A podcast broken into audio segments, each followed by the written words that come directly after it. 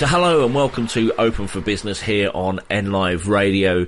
It's Simon Cox here, sitting in for Adrian Price this week, and uh, I'm really delighted to to be sitting in for the big man. Um, we've had a good conversation, and he said, "Look, Simon, do you fancy, uh, you know, looking after the last show of the month?" So I'm going to be here on a regular basis on the last Tuesday of the month, uh, talking to various people around the county and further afield. And I've got two great guests from inside the county tonight, and I've got two great guests outside the county. So stay tuned. I'll introduce those very shortly about what's coming up on the show. But for those of you who don't know me, I co-lead an organisation called NNBN, which is working closely with NLive Radio and others around the county to, to help to, you know, really support the growth of the county, help support some of the initiatives that are going on and help to, you know, get the message out there about what's going on. We're also working closely with small business owners who are looking to grow their business as well. So to be involved with the radio station and to host this show on uh, a monthly basis is fantastic for me as an individual, but also to help to, to get message out there about what's going on around the county. Now, let me introduce the guests I've got lined up on the show this evening for you. First of all, after my first song, which is one of my favourite songs as well, uh, I've got Sunny Singh joining me from the Northamptonshire Chamber of Commerce, so stay tuned to hear, hear what he's going to be saying.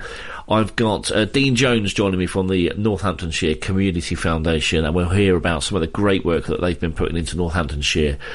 Uh, recently and across the last number of years, and of course, what's going on around the county as well from the community point of view. I've got a fantastic interview with Kevin Hollinrake, the Minister for Small Businesses, joins me, uh, talking about his visit to Northamptonshire last year, where I co-hosted uh, an event, and, uh, and, and Adrian actually got to interview him that day, which was broadcast here on this show. Uh, so Kevin will be talking to us about some of the initiatives going on at a national level, some of the challenges that are going on uh, at national level, and of course, yeah, talking back about that uh, visit to Northamptonshire last March. And then my final guest this evening I've got Liz Barclay, the Small Business Commissioner, joining me, talking all about late payments and the prompt payment code. So there's a lot of quality people on the show tonight. Thank you ever so much for uh, for joining me. I'm looking forward to the next two hours. And uh, yeah, let's let's uh, let's start off with, uh, as I said, one of my favourite songs, "Don't Stop Believing" by Journey. Just a small town girl living in a lonely world. She took the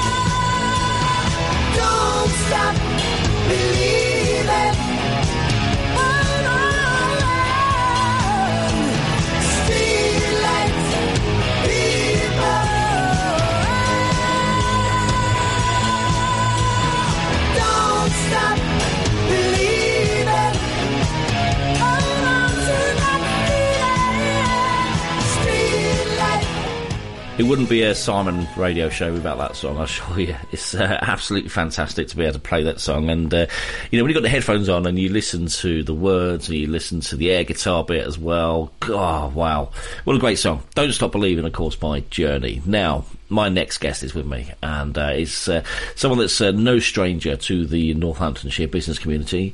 Uh, I'm delighted that I've got Sunny Singh with me from the Northamptonshire Chamber of Commerce. Sunny's come to talk to us all about the forthcoming Northamptonshire Business Exhibition at Wicksteed Park on the 8th of March.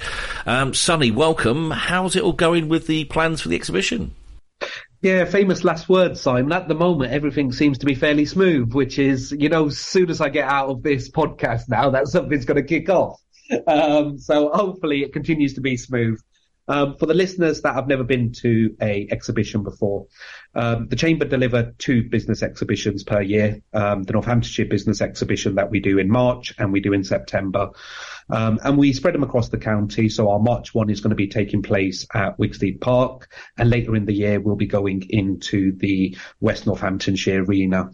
And what's really important from our perspective is that it's open to businesses of all sizes, all industries, all backgrounds. It's about our business community coming together, having conversations, sharing opportunities, promoting their brand, and hopefully off the back of that, there will be opportunities for collaboration, partnership. And the exhibition this year on the 8th of March at Wicksteed Park, we're delighted that it's headline sponsored via Manel UK. We're going to expect in the region of about 100 standholders. Again, all businesses uh, of all sizes are going to be in the room. There'll be local stakeholders in the room. We've got both both of our local authorities. We've got our university, etc. So a real mix of of businesses and local stakeholders in that room. Um, we kick off the business exhibition with a before hours networking. So the exhibition itself opens at 10 o'clock, but at 8.30 till 10 o'clock, there'll be an opportunity to have a informal networking over a light breakfast is what we'll say and a tea and a coffee before we open the doors at 10 o'clock to the exhibition. And alongside the exhibition, there'll be various other elements that will be running a speed networking event, which is completely free to attend alongside NNBN, fast paced. I believe, Simon, correct me if I'm wrong. We had about 90 business in the 90 businesses in the room at our last one in September. I'm sure I counted more. I'm sure I counted the tables and every table was full. So I reckon, um, I reckon it even hit three figures actually. So yeah, but that's, yeah, what, we, that's what we want to see, isn't it? Yeah, and I think it, uh, by the way, numbers for the speed networking taking place at the exhibition are filling up very, very quickly. It's completely free to attend, but we are limited on the numbers that we can actually have in that particular room. So if you do want to get yourself booked on, please visit either the NNBN website or log on to the chamber website, www.northants-chamber.co.uk and secure your free place because it's great opportunity to do the whole mingle, meet with exhibitors and then go into a bit of a structured networking opportunity alongside it. So we're really looking forward to bringing that back again this March. Yeah, brilliant. Well, we're certainly looking forward to it with the networking, but also from uh, the engagement of being able to catch up with local people and, and obviously you know start to form new relationships, new new new partnerships, and, and obviously you know buy and sell to each other. Although we tend not to like like that word selling. We like relationships. Well, that, that's my favourite word. But uh, but yeah, looking forward to it. Um, International Women's Day as well on the day. You've got um, various uh, things going on for International Women's Day.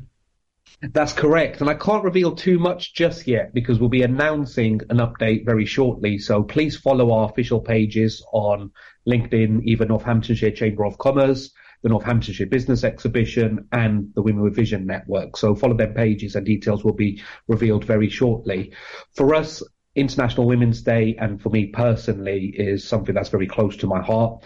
Uh, my mum's always been a business owner, single-handedly a lot of the time raising me, while also um, trying to run a business. And I tell you what, Simon, that's challenging enough as it is. Um, and I'm just talking about trying to raise me, let alone trying to run a business. Um, but our Women with Vision network is all about empowerment, having opportunities, managing inclusion, which is the topic for this year. And it's open to both men and women. And that part of it's very important. There'll be some roundtable discussions. There'll be a keynote speaker. Please get involved. Dare I say ABC, always be communicating and always be championing. Brilliant. And um, talking about people that can, you know, those stand holders, you've got 100 stands. Um, is it open to businesses that are non-members of the chamber or is it member only that can take those stands? It's open to everyone, uh, members and non-members of the chamber. Ultimately, the chamber is a membership organisation, but our business exhibitions are an opportunity for businesses who necessarily can't always afford a membership, um, especially the micro businesses where money can be tight. Um, this is a great opportunity for you to come along completely free to attend for all visitors um, on the day. Um, of all backgrounds, like I mentioned, and all industries. We'll have everybody from micro businesses to SMEs through to blue chip organisations, which charities, CICs, um, schools, unis, colleges. There's a real diversity.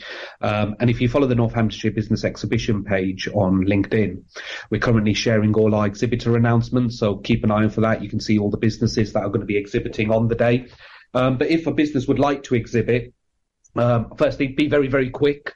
Um, there's only a handful of stands remaining, but either if you're a member or non-member, you can take advantage and exhibit on the day, which is a great opportunity to promote your business and your activities. And dare I say, Simon, have a bit of fun because that's important. It is, and I think sometimes you know people hear the word business, and I think it's it's obviously very serious, and it, it is a very serious thing. You know, at the end of the day, it's people's livelihoods, it's employees that are obviously looking to businesses for employment, and uh, obviously there's there's well, we know the benefits of what business can add to communities, but there's a, there is this fun element, and uh, you know we do need to come together and you know engage, and that's how relationships uh, relationships start forming, isn't it? Through you know sometimes you see someone in a different light, you think actually you know I didn't actually know that they were that kind of person. Let's go and have a conversation, and then away you go. And I think it's brilliant. Yeah, it's brilliant what what goes on. Yeah, and we've seen so many activities of that recently, haven't we? With businesses coming in, I'm thinking of the Frank Bruno Foundation where they would do the sparring at the exhibition. I'm thinking of um, Synchro who come to my mind who were doing the cycling uh, op- opportunity. Uh, our headline sponsors who were doing the racing at the last exhibition, the racing arcade. Wilson Brown were doing popcorn on the day. So there, there is that fun element of it. And dare I say people buying into people. So it's great seeing how creative our local business community can be when it comes to engagement. And I think that part of it is very, very important. Yes, we're there to talk business. We're there to look at opportunities, but it's also a great opportunity to have some fun, get to know people behind the brand, and more importantly, enjoy the opportunity to spend a bit of time outside of the business and actually working on your business by looking at other ways to work with other organizations. So, if anybody wants to find out any further information, go to the Northamptonshire Chamber of Commerce website, which is uh, northants-chamber.co.uk. Have a search around the site; you'll see the information on there about the uh, the forthcoming exhibition. Of course, keep an eye on the social media. The LinkedIn account is the place to be for the uh, Northamptonshire uh, business exhibition taking place at Wicksteed Park. We're going to be there. I'm going to be there. Can't wait for it. It's going to be an exciting day talking business with local people as well. So, yeah, let's um, look forward to a great day ahead. And uh, yeah, once again, Sunny, thanks for joining me. 106.9 N Live. When your business teams up with Unitemps, you get access to some of the top graduates the University of Northampton has to offer. High caliber staff right here on your doorstep. Unitemps is committed to finding you the right candidates for the positions you've got available, making filling full or part-time or even temporary jobs simple, whilst ensuring you've a talent pool for the future. Unitemps Northampton sees tomorrow's leaders today. Visit unitemps.co.uk and click Northampton. Take the next step to growing your business at Your Business Expo 2024. Set to be Northamptonshire's largest B2B exhibition, Your Business Expo is happening on February the 7th at Sywell Aerodrome. It's the place to network, meet local vendors, and hear what our expert speakers have to say. Your Business Expo is a free to attend event with free parking. And if you're considering exhibiting, networking, or visiting, register now at yourbusinessexpo.co.uk. Your Business Expo 2024, powered by Business Times newspaper. At NNBN, we support local businesses, charities and organisations. We bring local people together. We promote growth and success, and we support our members. NNBN has a proven track record in helping members of our community get seen and be heard. It costs from just £20 a month to become a member, and you'll benefit from advertising, events, engagement, support, and money-saving discounts. If you're a local business, charity or organisation, join us today at nnbn.co.uk. 106.9 N Live, connecting Northampton. Tonight, I'm gonna have myself a real good time. I feel alive. And the world,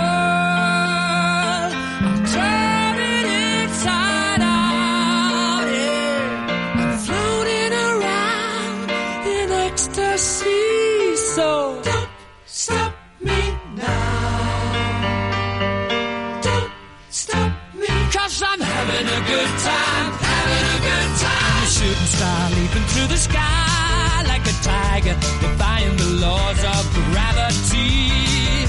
I'm a racing car passing by like Lady Godiva. I'm gonna go, go, go. There's no stopping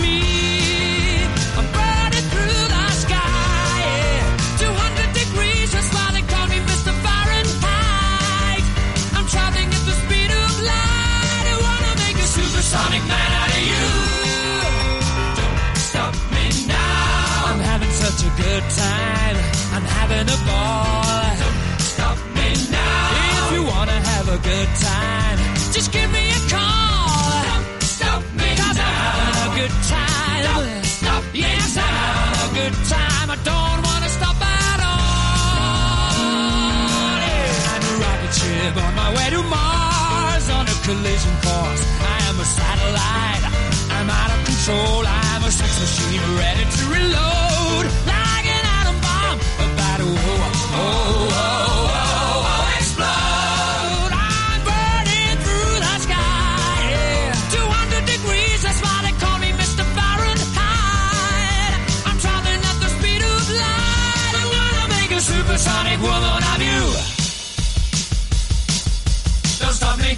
Stop me, don't stop me. Hey, hey, hey! Don't stop me, don't stop me. Ooh, ooh, ooh. I like don't stop it. me, don't stop me. Have a good time, good time. Don't stop me, don't stop me.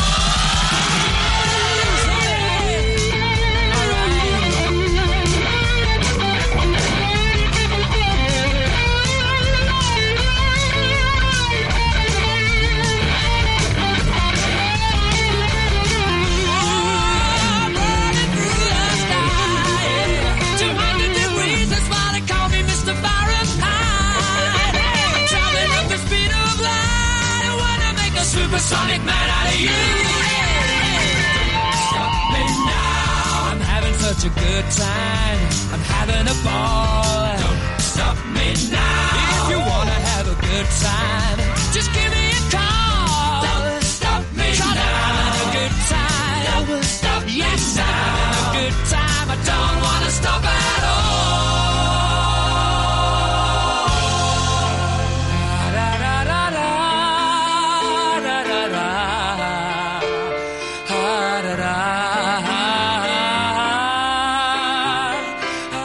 was Don't Stop Me Now by Queen.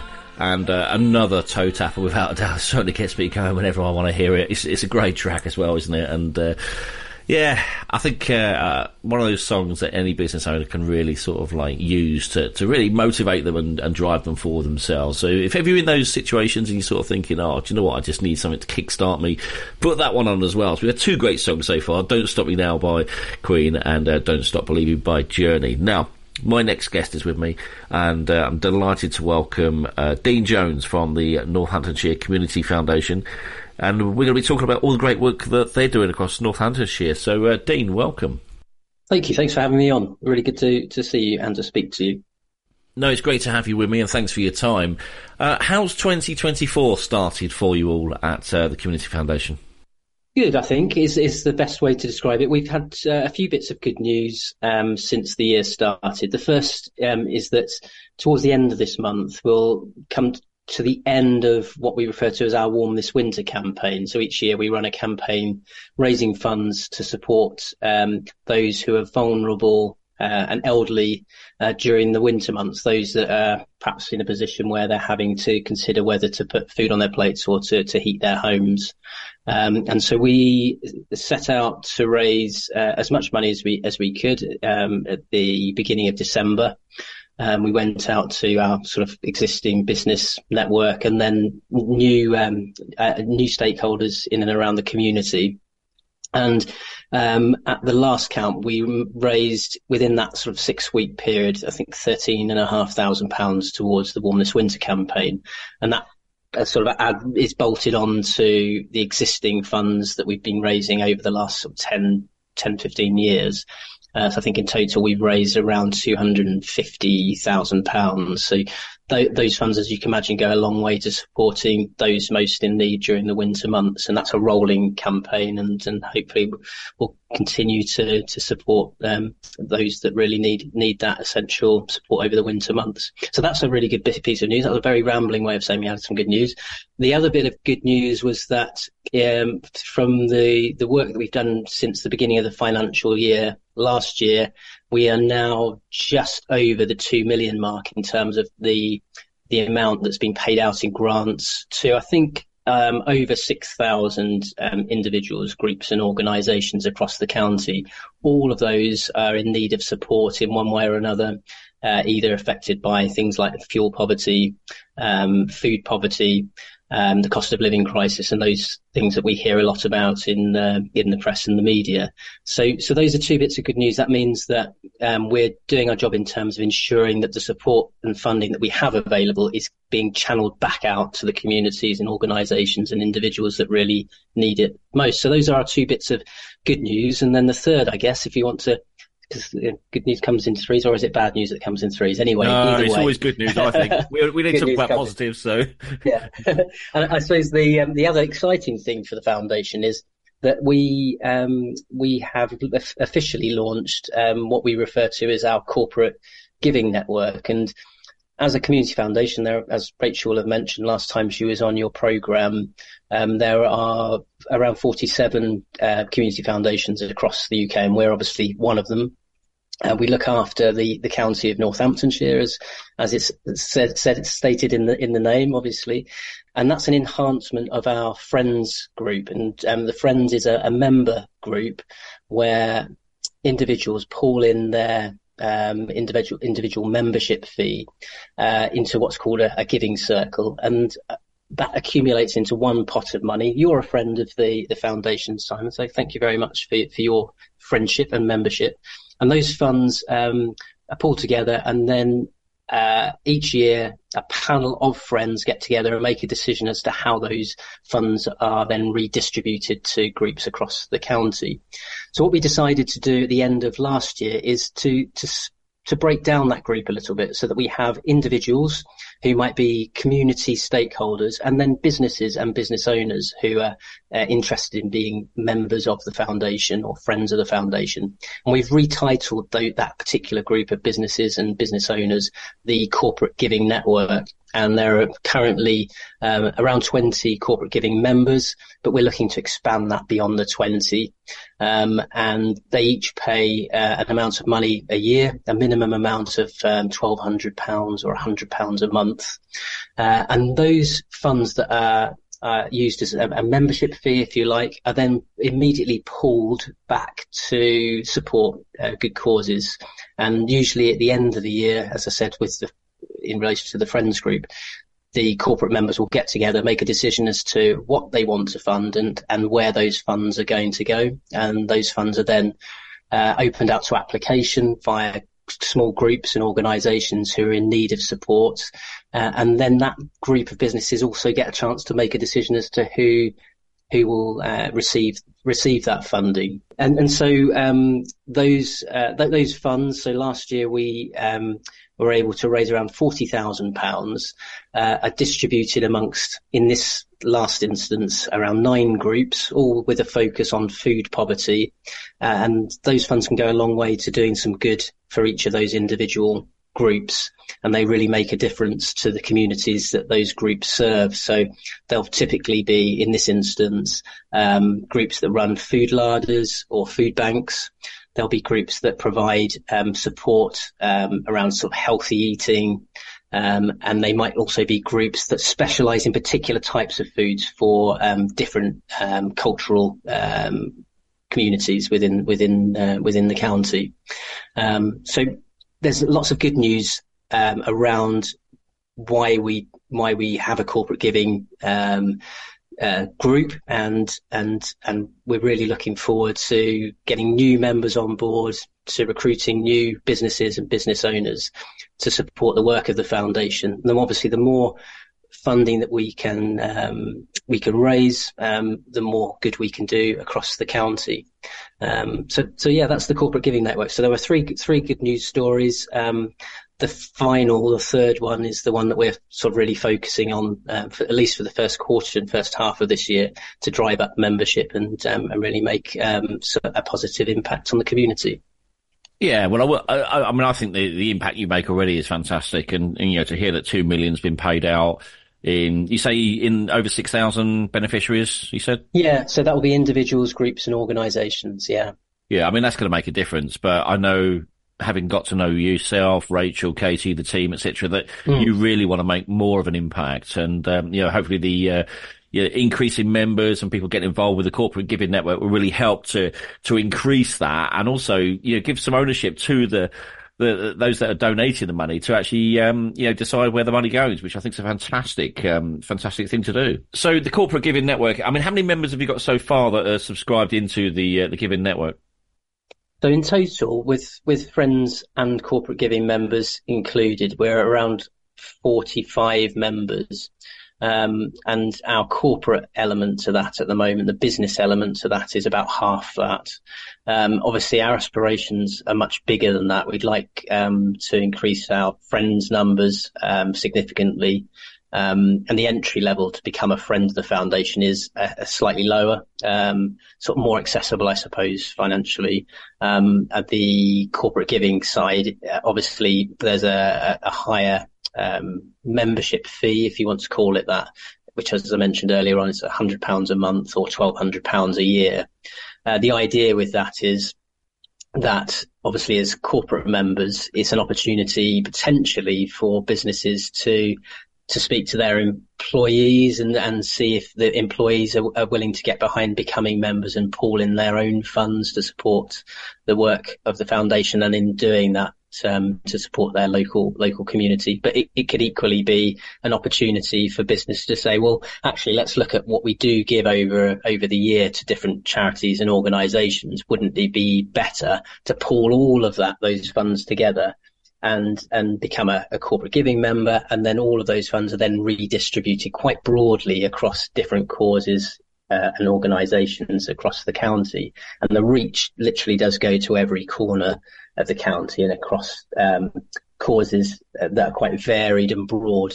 And naturally, there are lots of very deserving, very worthy, good causes, good um, charities that exist within the county. And we don't want to stop those charities from benefiting, continuing the good work that they're doing. But this just provides, I guess, in some respects, a sort of one-stop shop for those businesses that are stretched in terms of capacity, resource, and time. It enables them to to know that they're doing good because all of the funds that we accumulate are managed by our grants team. They're expert experts in in identifying groups that are in need, distributing in a way that's fair and transparent, ensuring that when funds are distributed, that there's an impact report at the end of that process that we can actually measure the success of the funding that's been provided. Uh, and also know for certain going forward that they're the sorts of groups that, that we can continue to support to provide them with resilience, um, strength, and, and an opportunity to grow and do more within their communities in the future. So there's there's lots of potential around the success of a, a, a sort of a membership group like corporate giving uh, network um, that one helps a business um, their support travel further, um, but also because it's a, a, giving circle, it helps it helps those funds do more at the same time as well. Mm-hmm. Um, so yeah, yeah. And this is still good from a, a, you know business CSR point of view. If they're looking to, you know, get involved, you know, let, us be cheeky about it. Say it's coming towards the end of the tax year, and obviously businesses may have some funds that they wish to uh, to donate. But um, mm. but obviously it's all part of their you know their social value, uh, social value, their mm. what they want to do to help support you know communities local. And uh, mm. I've noticed from your website you've got some information on there that people can actually get in contact with you via um, your website or via um, mm-hmm. email address. Is that the best way for people to actually you know, talk to you about what they could Yeah, uh, I think as a member? It's a really good idea. I think thanks for mentioning the website. So I think it'd be a really good idea for people to to make a visit to the website. You can also find information online via our social media um, feeds, whether it's LinkedIn, Facebook, or Twitter. Um, but there's one particular page if we're talking about um, corporate giving or philanthropy generally or charitable giving, um, which is our, is to, to find within our website the good to give guide. And essentially that's a guide for not just businesses, but anybody that's interested in, in having an impact within their community through giving. It tells you how you can go about doing that. And it can start from sort of the, the um, lower level of funding um, through the friends at sort of a small amount on a monthly basis or one-off amounts if, if you want to do that instead.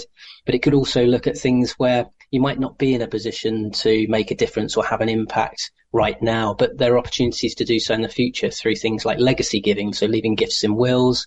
Um, there are also opportunities to um, to branch out and speak to your, um, as I said earlier on, your sort of your colleagues and employees, and think about perhaps doing something like payroll giving, um, for example. Um, you could, if you wanted to take it one step further beyond corporate giving, you could set up as a business or an individual, set up a fund, which is the equivalent or alternative to setting up your own charity. And you can um, predetermine how that, that fund will be would be used, how the funds will be directed.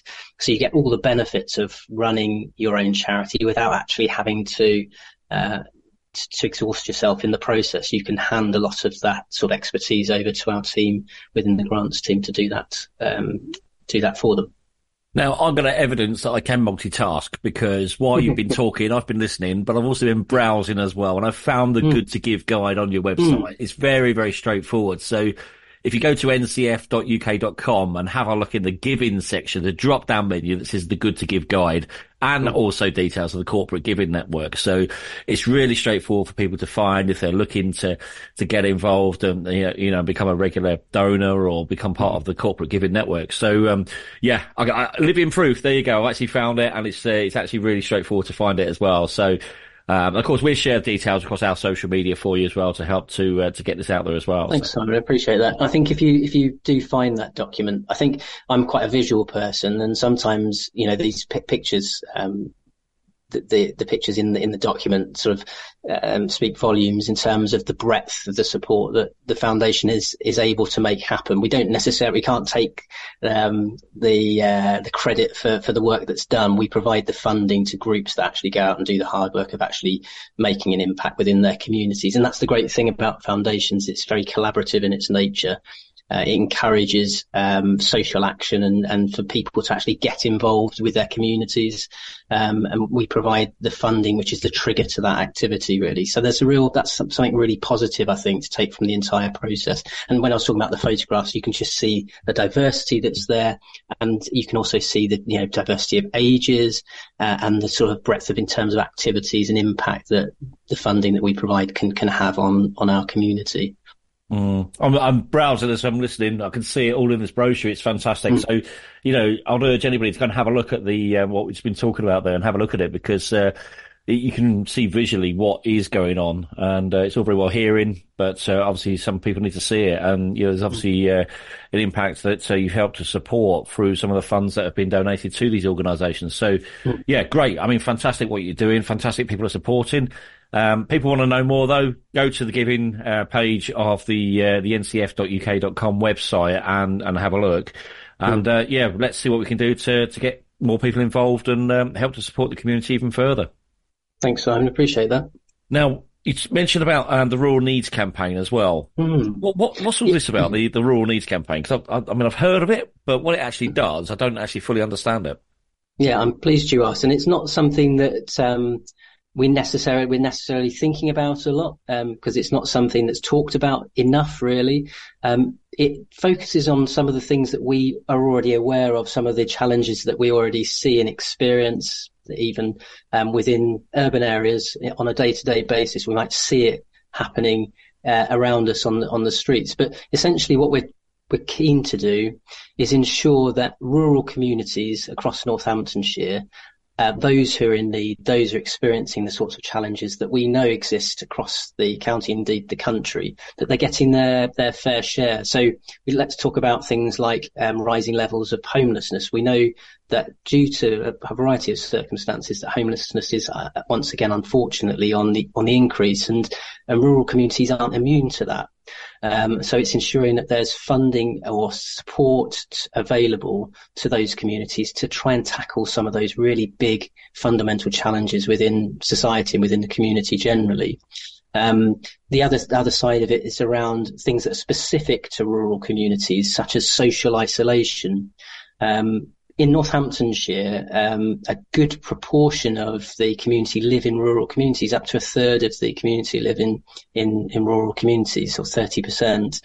Uh, and social isolation is um, is a real challenge, particularly for those who are that much older um, in terms of the demographics, perhaps don't have access to transport that that younger younger residents might have access to, or um, don't have the because of fuel poverty or cost of living crisis don't have the ability to go out enough because they can't afford to, to keep going back and forth into to urban areas to either get their shopping, to um, visit the local hospital for, for, for their own health purposes and that sort of thing.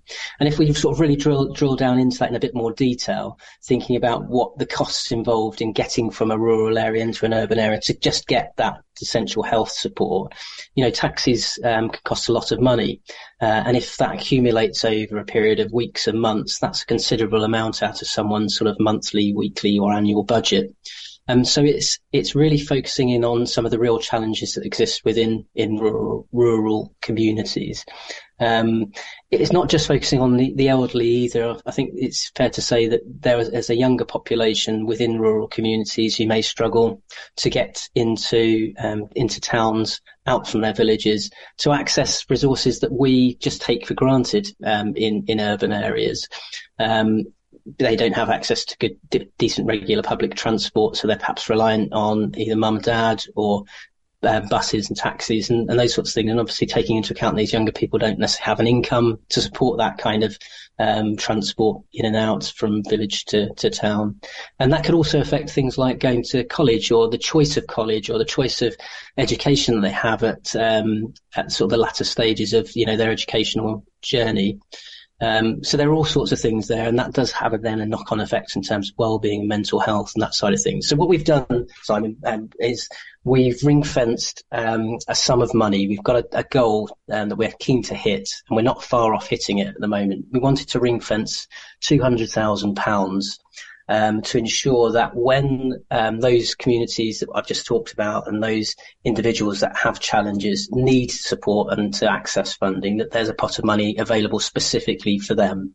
Um, so that £200,000 will be there to support communities when those needs arise. And it's it's the, the start of, of, funding rather than the solution, if you like. It's not going to solve everybody's problems. It's going to it's going to help in in a in a small way at least at the very beginning.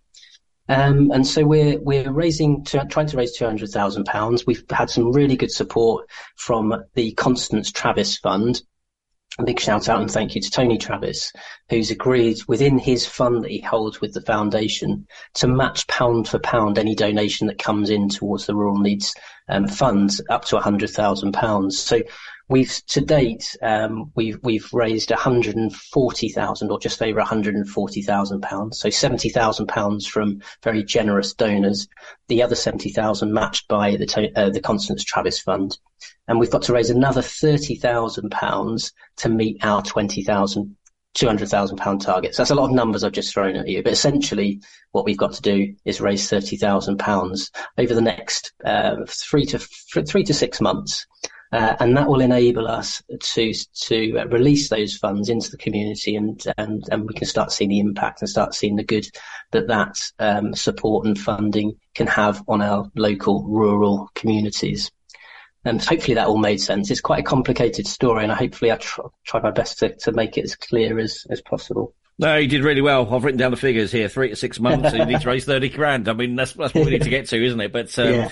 But yeah, I mean, how do you sort of see that fund, fundraising being done? Because there's there's programs going on which we're involved in with like the Franklin's 50 at the moment, which mm.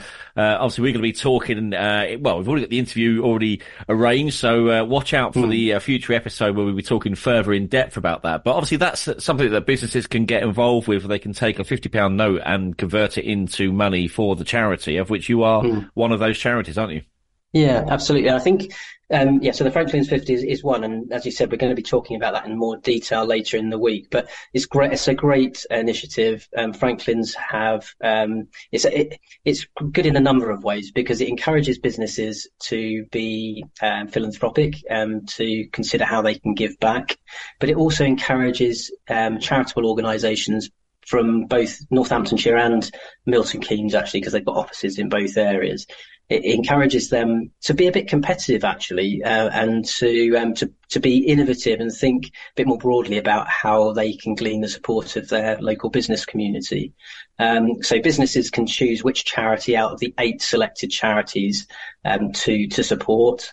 Northamptonshire Community Foundation are one of those charities, but there are seven other very good charities amongst amongst those eight as well, and, and we'll talk in more detail about exactly who those who those are.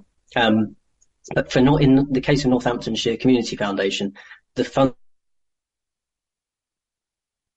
that we raise and the businesses will be raising on our behalf will go specifically, they'll be targeted towards this uh, shining, shining spotlight on rural needs campaign. Um, so it's not going to the foundation, it's going directly to this ring fence pot of money that will help those in need within rural, rural communities.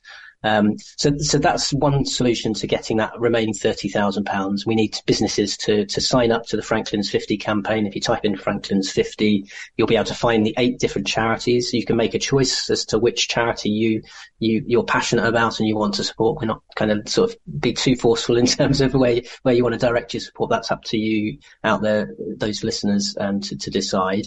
Um, and um, and beyond the sort of the Franklin's 50, um, we're looking for other organisations, businesses, and individuals who are passionate about their rural communities.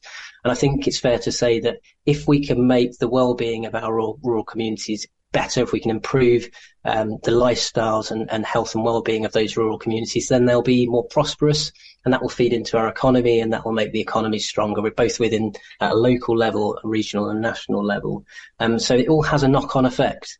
Um, if we can sort some of these problems out at their root uh, as sooner rather than later, then perhaps we won't be dealing with some of the after effects of what these issues could turn into further further down the line. So it could be that there are rural businesses out there have a passion or interest in their rural communities that perhaps want to make a donation towards this particular campaign. It could be that there are businesses that really like the idea of uh, of channeling their support through the Franklin's 50 campaign. Um, we, are very hopeful that we'll we'll hit our our thirty thousand pound target. It's not a an easy challenge um, to meet, and certainly getting to the stage we are with one hundred and forty thousand pounds hasn't been easy, and it never really is. Fundraising is always going to be challenging, but in the end, um, the impact is is well worth the challenge and well worth the hard hard work because it changes people's lives and and really makes a, a positive difference to our community. Well, Dean, thank you ever so much for joining me here on Open for Business. Uh, it's great to be able to talk to you. Keep up the good work as well. It's absolutely tremendous what you're doing, and uh, you know it's an absolute pleasure to have you on the show. So, thanks for joining me. Just to finish off, just to say, um, we really appreciate the support that you, Simon, uh, and then NBN generally provide to the foundation by spreading the word about the work that we do. Uh, and, and we really need those sort of community uh, ambassadors as we consider you to be. Um, so just to sort of finish off from our perspective, just to say a really big thank you for the support that you've provided since certainly we, you and I have been speaking, uh, and and best of luck as, as, well to you with all that you're doing. I think you're making really positive waves across the county.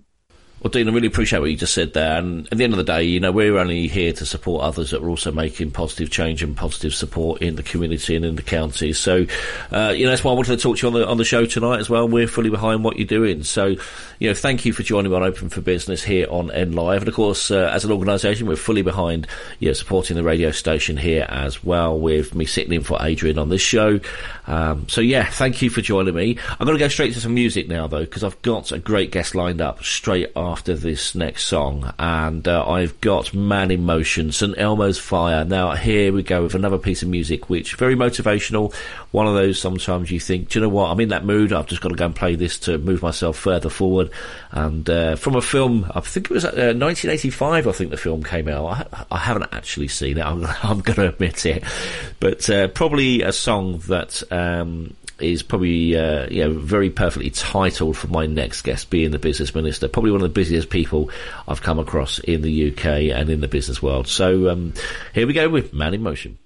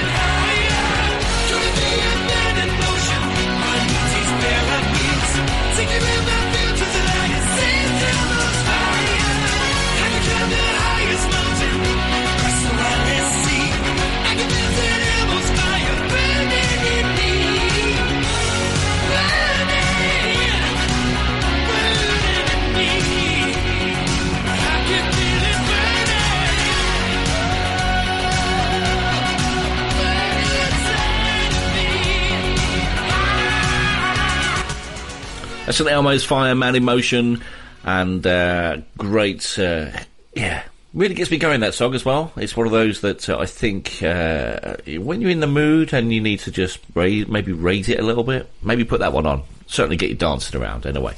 Right, enough of the music though. On to my next guest. And uh, last March, I um, had the absolute honour and privilege of leading an event with members of the Northamptonshire business community at Kettering Park Hotel with Kevin Hollinrake MP, who's the Minister for Enterprise Markets and Small Business.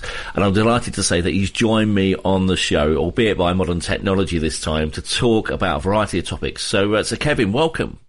Thanks, Simon. Great to be uh, talking to you again. I'm sorry I'm not in Northampton. I had a wonderful day when I came up there, but um, but uh, yeah, really keen to uh, to talk to you and your audience. Yeah, brilliant. And uh, thanks for your time. Appreciate it. it's very busy for you. And uh, obviously, uh, you know, talking about that uh, in a second when we come back to Northamptonshire in a minute. But um, I just want to talk a little bit about your role as the Minister for Enterprise Markets and Small Business because it's quite a role, isn't it? And I'd imagine it's been pretty busy for you recently. Yeah, it's a fantastic role. And as you know, I was in business for 30 years uh, before politics. I started my own business, which built up to be a national business over 30 years. So, um, and then spent seven and a half years on the back benches in Parliament, which I was very happy doing. And the nice thing about being a member of Parliament is you can choose what to focus on. You don't have to do anything that whips tell you other than vote in the right place at the right time.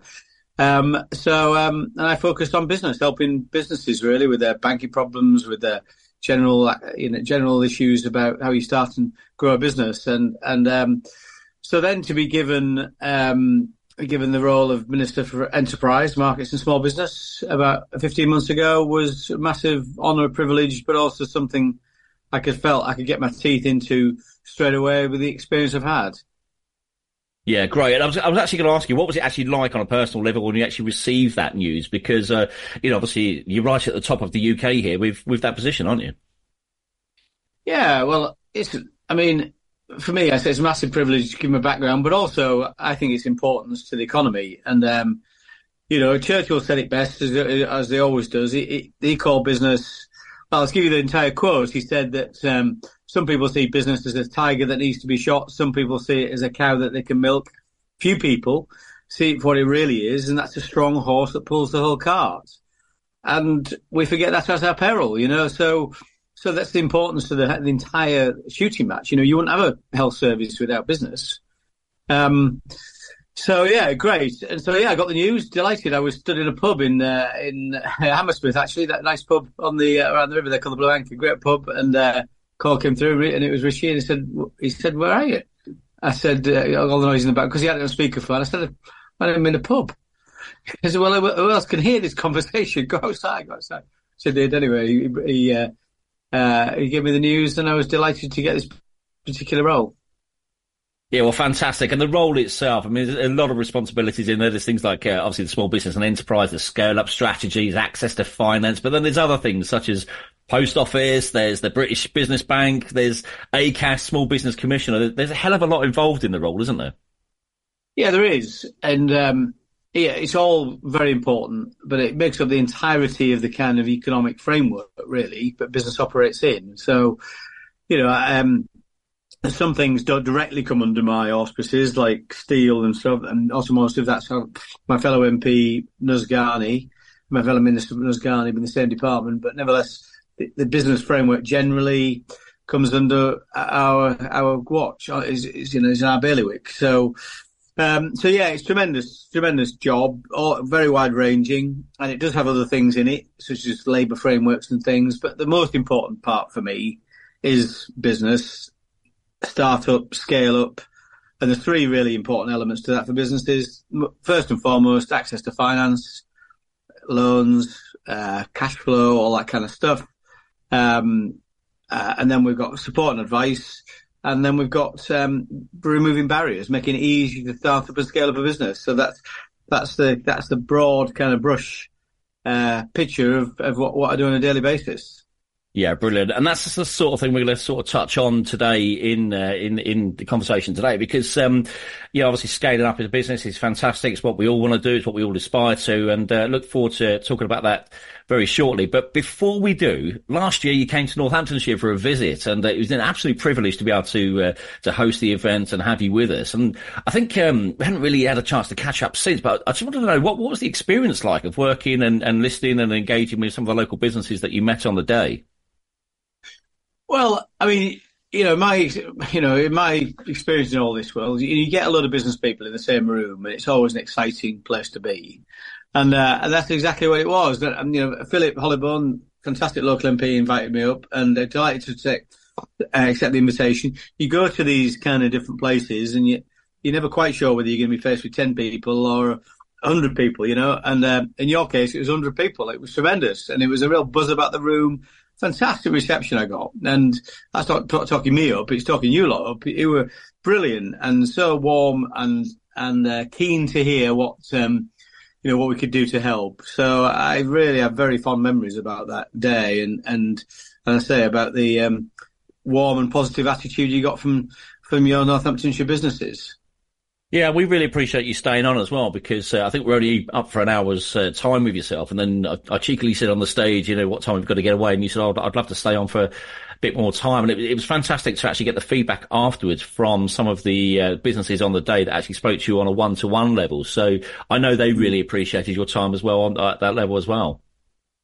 That's very kind of them. But um, I say nothing excites me more than a conversation with a fellow business person and, uh, and um, you know you learn a lot from those conversations, and hopefully other people, those people learn learn a bit from from, from my side as well. So uh, you know, it's always a pleasure to do it.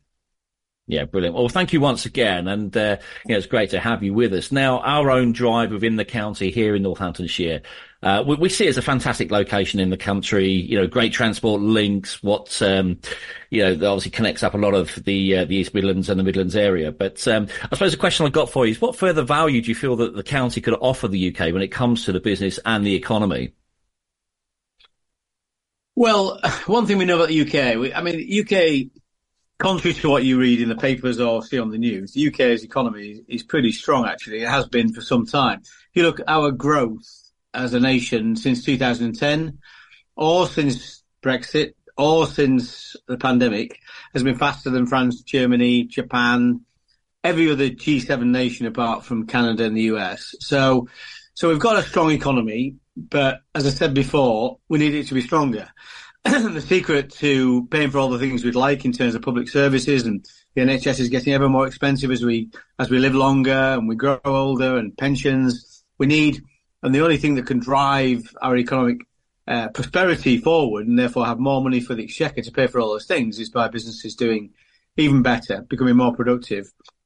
Now, with there's a the, that's the positive side to it. On the slightly negative side is that we know that income distribution, economic output is not evenly distributed throughout the UK, and it's too heavily distributed in uh, to all focused on London and the southeast. That's not to say we want to make them poorer. We just want to make people in Northamptonshire richer. We want you to do better.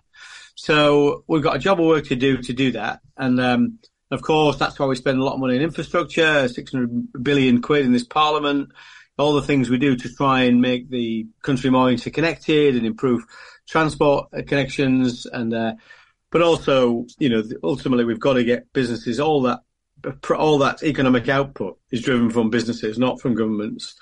So we need to make the job of businesses um, to start up and scale up easier simple as that. And you know we give you the tools you'll go and finish the job. So so um, great. That's that's what we want more than anything. We want people in north uh, northamptonshire to think well, the, the business opportunities here are great. We're going to start up. We're going to grow our business. We're going to take on more staff. We're going to take on, you know, we're going to expand our business. That's what we want you to do. And we want to make it as easy as possible for businesses to do that.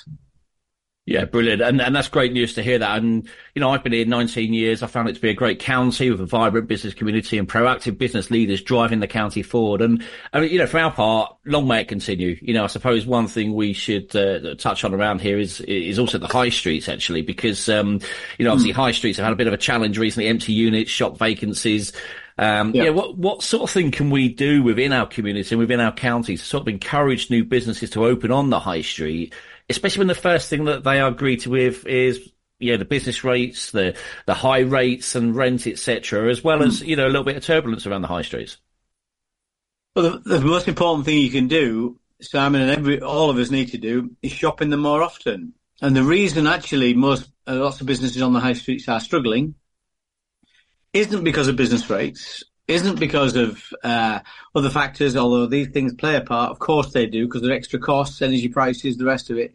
Is actually the biggest thing is they've got lots of competition from online players and big supermarkets, and you know too frequently we use that easy option rather than you you know going to going to shop in our small businesses. So that's what we've all got to do, and um, so yes, of course, but the government understands there there are problems, and these problems certainly are exacerbated by the, cost of living crisis and COVID and all those things. So we've stepped into a significant degree over the last two years. We've committed um, to about 80, 19 billion pounds of rate support. So lots of businesses, businesses under 12,500 rateable value don't pay any rates. Up to 15,000 you pay a little bit.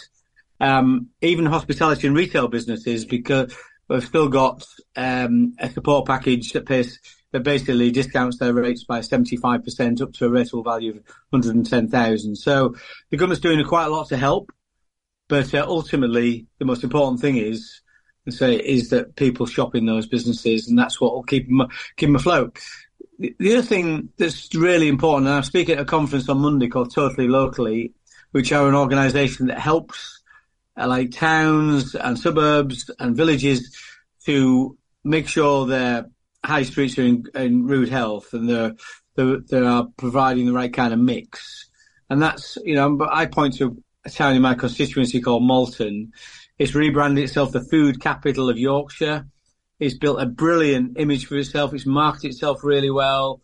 The um, it's not just food shops. You've got also the usual retail offerings, but really good independent shops. It's a great place to shop, and that's really landlords and the and the retailers and the local people, the local residents, the council, all coming together and putting a plan together about how they revitalise the local high street, what the offering is, and uh, and then how they can take that message out to the local local uh, population and the wider public. So there's a job to do right across the piece here, and um, you know, worth definitely worth. is a report called "Retail: The Great Enabler" worth reading because that's I sit on the Retail Sector Council that does lots of work in terms of high streets, um, but also would be worth a conversation with Totally Local, um, Totally Locally, uh, which you'll be able to find on their website and see how they might be able to help. Yeah, thank you. And uh, I didn't know about them actually, so we'll we'll do some bit of research behind them and get in contact with them and see what they can do as well. Because uh, yeah, small businesses do play a, a huge part in the business you know, economy. And uh, I, I, must just add in, actually, it was fantastic to see the support for the Small Business Saturday campaign in December last year because I saw the, the market going on outside Downing Street, which I thought was fantastic this year to see oh, that. Tremendous.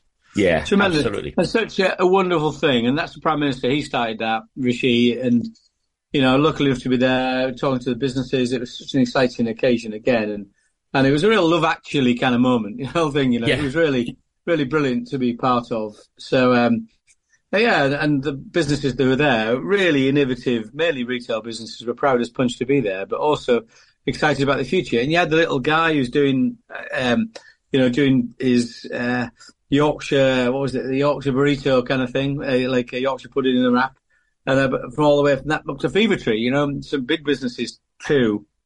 So really exciting to see. But that that big business course came from a small business, and that's what's possible in the world of business. You know, you big businesses like if you look at Gymshark, an international uh, clothing manufacturer. started as a started a very small business in a backbed. It's a unicorn business now, billion pound value, uh, above billion dollar value. Um, amazing success story. Castore makes football shirts. Started with a government startup loan. You know, tremendous. Um, so all these examples of businesses that come from small beginnings and build tremendous businesses, and that's not for every business. You know, we're here for every business, but there are, if you've got real dreams, the world of business is the place to fulfill them. Yeah, I love that. I love that uh, that quote there because uh, I think yeah, since I've come into business, I think it has been a tremendous journey, tremendous experience. But my my own knowledge, education, contacts, friendships as well has been tremendous. And you know, here we are today having this conversation. I never saw myself ever having these sort of conversations. So you know, business has, has, has provided me an opportunity, and you know that's why we're so passionate about it here in in what we're doing. Um, and especially around the high streets and the smaller businesses and the sole traders and micro businesses out there. And uh, we all know sometimes they can get a little bit overlooked or feel they're a little bit unloved. So we like to step into that space to give them that little bit of love. But you know, Yeah. what what sort of um, support can we expect to see this year for our business uh, community uh, around the sort of the smaller businesses now that we've moved into 2024? Yeah, I mean, I'm putting it in those three buckets really: access to finance, uh, support and advice, and um, removing barriers. So, access to finance. The first thing we've done in access to finance space is we try to ease the pressure on finances, so you don't need finance in, in the first place. So, again, recognizing these are tough times. We've done the re- the the things like the uh, small business rates relief, hospitality, leisure and hospitality relief, seventy five percent. We funded energy prices to about got the cost of half of the uh, cost, the actual cost of energy uh, over the last couple of years. That cost us about um, 20 billion pounds. So a significant amount of support. We just cut national insurance for employees, which has a benefit across the piece. Um, but I think the really important thing we need to get right is access to finance is the most important thing for SMEs. If you want to start a business, you need a bit of capital to start it. If you want to grow it, you need a bit of cap- capital to invest to grow it. And um, so we've got something called the Startup Loans Company. A startup, they provide startup loans. They've provided a billion pounds of loans already to about 100,000 businesses. It's available to any business. It's under three years old, startup or, or quite a fledgling business less than three years old. You can get 25,000 pounds per individual. So if there's four directors in a company, you can get 100,000 pounds. Um, it's unsecured in terms of property. You don't need, you don't need a property to secure it on, although you do have to pay it back. You can't just walk away from it. It is your debt to service.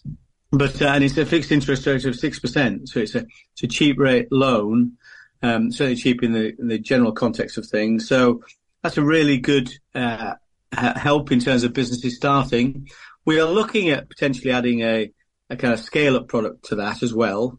There is something we have already called the recovery loan scheme, which is when for people who go to the bank and need some money to expand or to to do something with their business, and the bank says no, your risk appetite we're a bit, you know, we're, we're not too uh, we're not too happy to lend to you or to your sector. Recovery loan scheme then kicks in, and then it will it can uh, underwrite the loan for the bank, so make financing much more available. Um, we've got uh, so we've just done something called a payment and cash flow review, which is I know perhaps you want to talk about that in more detail going forward, but that's really important because that's um, really trying to make sure businesses get paid on time, which is again another source of finance. Tens of billions of pounds outstanding to businesses and some really poor payment performance from some big companies. So we're tackling that. Um, but um, we've also done stuff as well. People, when they're thinking of raising money to grow a business, should also think of equity debt, e- e- equity finance. So it doesn't have to be debt, as in a loan. It can be, well, somebody might want to invest in your business and um, to help you expand, like a good somebody with a business background, perhaps. So we've got schemes called the Seed Enterprise Investment Scheme and the Enterprise Investment Scheme that really massively underwrite the risk of an investor investing in businesses. And uh, so that's so if you're on the SEIS scheme, um, if the business went under, having you invested in it, you get seventy percent of your money back. You get some back straight away, actually. So it's a really good incentive in attracting capital into businesses that are ambitious. Um, support and advice is the other bucket. That's all access to finance. Support and advice. So we've got various different things. We've got mentorship. You go to your growth hubs locally. They've got mentorship in them. They've got advice in how you how you access different support schemes, business support line, help your website. We've got a great program, like, like a mini MBA called Help to Grow Management. It is 90% funded by the government. So the, the 9,000 costs, you only pay a, a few hundred quid of it. And, um, and you get a 12 week course, mini MBA, lots of interaction with other businesses that are like yours. Um, at the moment, so that's a bit freely available. Um, at the moment, it only applies to businesses with five employees or more. We're just about to introduce a sneak preview at this time and a kind of digital only version of that, much more easier entry for any business. It should be completely free. So that's something that's coming down the track as well. Um, and removing barriers. We want to do everything we can to try and make it easier to grow. Ease the planning rules, make planning easier, which is a complete nightmare. Frictions at the borders, make those easier. Take away red tape. And the mo- I'll give you an example. Lots of red tape we're taking away. Um, for example, at the moment, um, you, um, if somebody, if you've got a part year worker, so somebody works three months of the year, they get much greater entitlement that than somebody who works part time the same number of hours per year on, on a weekly basis. So these crazy rules that the EU came up with, other courts came up with. So we're setting aside all kinds of stuff like that, letting, letting you um, easing the cost of doing businesses, uh, doing business for businesses. So lots more I could talk to you about, but I'm I'm banging on quite a lot. Yeah, no, it's great to hear all that information. And of course, startuploans.co.uk is the the website if anybody's listening that wants to to really research that and uh, yeah, some information on there. Uh, you mentioned just now about some of the um, the you know need five employees and more to be able to get into certain uh, um, certain things that the government uh, are, are putting on for business. But what about those that are for the smaller and micro businesses where they haven't got five employees within the business? Is there much coming out on that sort of scale as well? Well, yeah, that's that's the intention of this new program, digital only, be available for any business, however number of employees. You can even access it if you've not gone into business yet. It'll be announced very soon. Um, you know, really important um, opportunity to get a basic understanding of of your of best practice in terms of starting and building a business. So, uh, more watch this space for more news on that.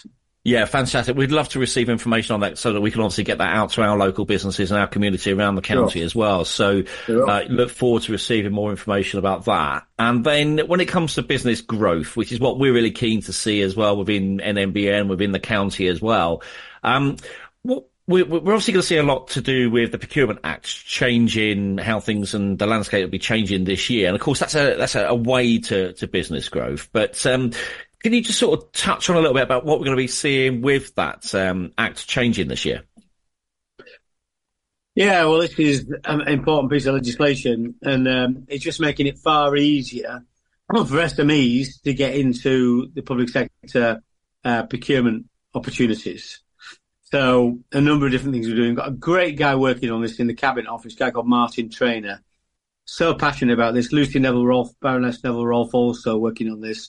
We're all SME focused. You know, we, um, you know, this is we all say it, the lifeblood of the economy. Actually, it's far more important than that. Um, so let me tell you what the Procurement Act does.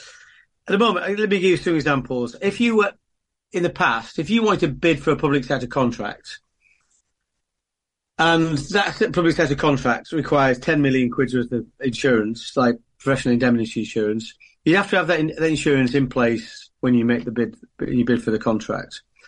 But what's the point if I haven't got the contract yet?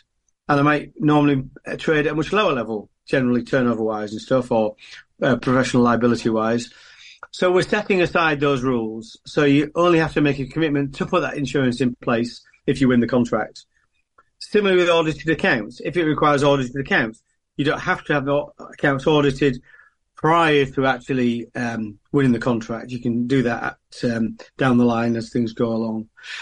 We're changing something called at the moment when you look for a contract, when you when the uh, authority, the public sector authority, relevant the NHS or the local authority or whatever, you're looking at it. They've requirement at the moment to select the most economically advantage, advantageous tender. We're changing that to be the most advanta- advantageous tender. So it can take other factors into account, for example, like its local business. So I don't need to get the cheapest quote necessarily. I just have to get one that in the round offers the best value for the local taxpayer. That we're doing too. Um, we're encouraging a dialogue between the bidder and the and the person who's making the um, who's actually uh, asking for bids, to, so it's easier for SMEs to to access that um, to understand what they need to do, um, because we understand there's an equality of arms between uh, small businesses and big businesses. When you go for these kind of contractors, they have the experience. We're specifying that anybody who who uh, wins a public sector contract will be required to confirm that you will be paid. You'll pay your suppliers um, within 30 days of um, their invoices being presented to you. So speeds up the supply, the payment cash flow for SMEs in the supply chain. And we're doing all this by the end of 2024. So it really will make a massive difference to businesses that want to access public sector uh, contracts. Yeah, fantastic. And and talking of payment and cash flow, which we know is important to small businesses' sustainability and growth, um, what what are the government sort of doing to ensure payments are paid on time for those offering maybe credit terms or working within scheduled payment plans? Because obviously we hear people struggling for payment sometimes when they've delivered a service. Um, we're aware of the prompt payment code, and you know we've signed it as an organisation. Yeah. But what's uh, what's the sort of uh, thoughts for this year? Okay, um, so first and foremost, the Procurement Act sets out that all suppliers will get paid within 30 days, which is great, and uh, and that and that the, the, people who win those contracts have to do that through their supply chain. So that's an immediate benefit through the whole ecosystem, but also specifically in the wider economy, wider businesses, it's about transparency, it's about more enforcement, uh, it's about information and awareness, and it's about culture. So on transparency, doing lots of things there, including, for example, um, league tables. So we have, we've got league tables already. We work with a business called, an organization called Good Business Pays. Uh, Terry Corby, he creates league tables of all the different suppliers and how quickly they pay. We want to increase the uh, visibility of that, the work he does, make it easier, make sure we're all thinking off the same hymn sheet in terms of when the recording date starts for an invoice and when it triggers over the 30 days. Um, make it easy to access basically, and also including new metrics in that reporting, reporting requirements.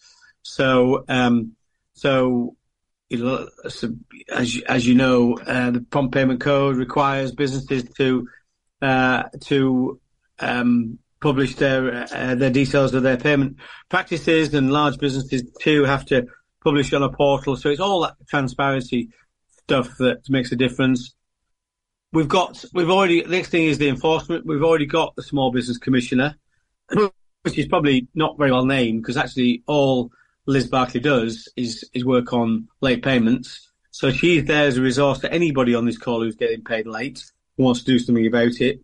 But uh, we're giving her more powers so she can undertake investigations anonymously or without attributing the source of her information.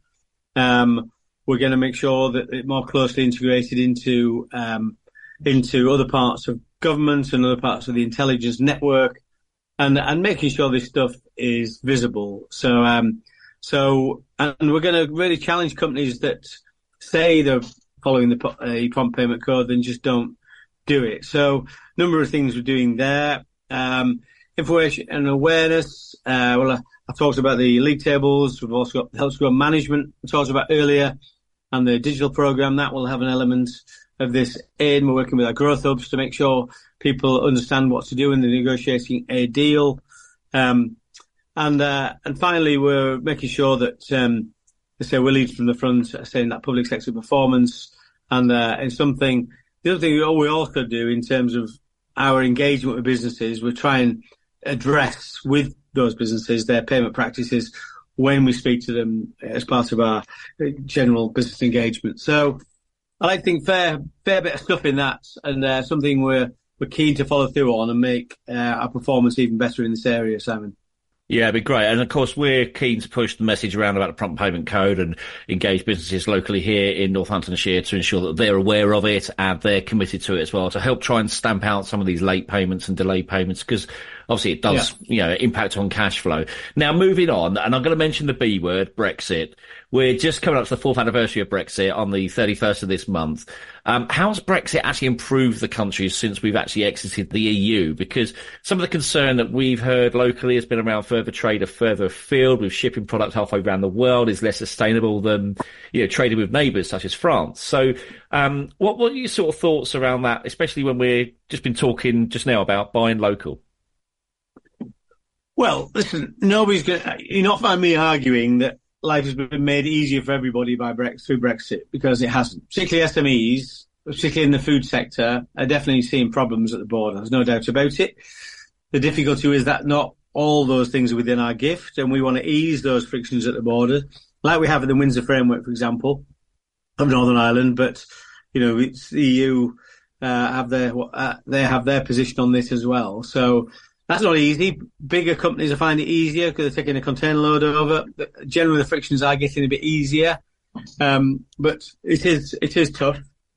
Having said that, um, a number of different statistics I'll give you. Um, we were before, in 2021. We were the sixth uh, largest company by global trade country by global global trade in the world. We're now fifth. So that's good news. Actually, so global trade isn't suffering from the UK; it's just changing. Um, so, and the other thing to bear in mind is 80% of our exports are not with the EU because um, we're very much a service-led industry. So, um, sorry, 80% of our trade is not goods with the EU. So 80% of it is is either goods with the rest of the world or services to the EU and to the rest of the world. And none of those were covered by the EU agreement anyway. Services weren't within the EU agreement, the single market agreement. So many things haven't changed as well as some things have changed. So the key thing is we take advantage of the opportunities we've got in the, in the future. And you say it's easier to trade with France than it is with, say, Vietnam. Well, or Mexico. Well, it depends. You know, many of the of the uh, many of the people I speak to that shipping uh, cake stuffs uh, around the world and things that are trading very happily with the Middle East, with the USA, with Australia. If you're in the oil business, you might be making valves for for oil production, gas and oil production. Well, that's an international market. It's not restricted to the EU. Lots of opportunities around the world in terms of trade. So, um, so yes, we're keen to try and continue to make it easier to trade across borders with the EU, but we're also striking deals around the world. We've just done the Australia-New Zealand agreement. We've done the, well, the CPTPP, which is the Trans-Pacific Partnership. It is Mexico. It is it is Canada. It is Vietnam. There's a huge number of countries in there. Massive growth potential for the world economy there, and some businesses lap that up, and we want more businesses to do that. So, so yeah, we're keen to we're keen to expand those opportunities. Brilliant. Well, Kevin, thank you ever so much for taking the time and giving us your time today to come and join us on the podcast and and talk to us all about uh, you know what we've been talking about. Really appreciate it. And uh, you know, we're just uh, I suppose if we can just finish up on on sort of one final question we've got for you, and that is what can we expect to see this year in 2024 when it comes to um, you know growth? Because that's really what excites us here. Yeah. Okay. Well, I think was I actually think. I mean, remember last year? You cast your mind back twelve months ago. Uh, inflation was running at eleven point one percent. Economy was forecast to go into recession in 2023. Um, so it was very much gloom and doom. Energy prices were way high. Look what actually happened. Is inflation is now 3.9 percent. The economy actually grew last year. It didn't go into recession. It was, it was forecast to to shrink by, by about 1.4 percent. It actually grew by about half a percent. Because this year, I think uh, we'll see a better year than a lot of people are anticipating. You've seen, for the first time in quite a while, real wages increasing. So people's wage increases are outstripping inflation already. You're seeing households and businesses, not universally, but to a good extent, holding more cash than normal. The banks have money to lend. So there is, we get every reason to think um, there might be a, a, I say, a better economic year this year than, than many have forecasted. So I think be positive. I think um, lots of reasons for that. And um, as I said to you know, when our business, we had a state agency business, Simon, as you know, we had 200 branches around the country, and we and a lot of those are franchise branches. And I used to say to all those branches, the, those owners of those branches, you know, focus. Don't worry about the market. Worry about your marketplace your market, that's the most important thing. So whatever marketplace you're in, my advice to any business is to increase your market share in your marketplace. That's the focus you should have. Worrying too much about the macro economy. Even now, we, you know, you'll see the results. Look at the look at the retailers. You could go through a host of retailers. You, you saw, um, uh, you know, you saw Wilko's go bust this year. You say, oh my god, the the market's terrible. Well, you've also seen fantastic results from B and M mm. and Poundland. You see good results from Next, great results from M&S. So you're seeing that, you know, whatever the market is like, whatever the, uh, the market, the market itself, the economy, if you like, the market, you know, you can always do, you can do better in, in your particular marketplace. And that to me was all, all is always the focus you should have as a business person. Focus in your marketplace, drive your market share. That'll drive your profitability. That's the, that's the big focus. Well, Kevin, once again, thanks ever so much for joining us. Really do appreciate your time and uh, look Okay. forward to seeing how this year pans out. Me too. Big election coming up, so that'll be uh, that'll be an interesting one. But we're we're going to fight, give it everything we've got. We uh, we think we've um, you know we uh, we think we're the right people to run the country, and uh, I think Rishi's a great prime minister, and uh, he's done an awful lot of good stuff over the last few years, chancellor and prime minister. We need to let him go on and finish the job, not go back to square one. So that's what I'll be fighting. Uh, I'll be fighting on all fronts to make sure that happens this year. 106.9 N Live. Take the next step to growing your business at Your Business Expo 2024. Set to be Northamptonshire's largest B2B exhibition, Your Business Expo is happening on February the 7th at Sywell Aerodrome. It's the place to network, meet local vendors, and hear what our expert speakers have to say. Your Business Expo is a free to attend event with free parking. And if you're considering exhibiting, networking, or visiting, register now at yourbusinessexpo.co.uk. Your Business Expo 2024, powered by Business Times newspaper. When business owners, directors and key decision makers want to know what's happening in Northamptonshire, they turn to Business Times. Over 10,000 copies are delivered every month and the pages are filled with positive local business stories. Respected, trusted and always relevant. Business Times is the perfect way to get your business in front of the people that matter. So get Business Times working for you. Click business-times.co.uk. Business Times. Positive about business in Northants. At NNBN, we support local businesses, charities and organisations. We bring local people together. We promote growth and success, and we support our members. NNBN has a proven track record in helping members of our community get seen and be heard. It costs from just £20 a month to become a member, and you'll benefit from advertising, events, engagement, support and money-saving discounts. If you're a local business, charity or organisation, join us today at nnbn.co.uk. Online and 106.9. We're connecting Northampton. N Live.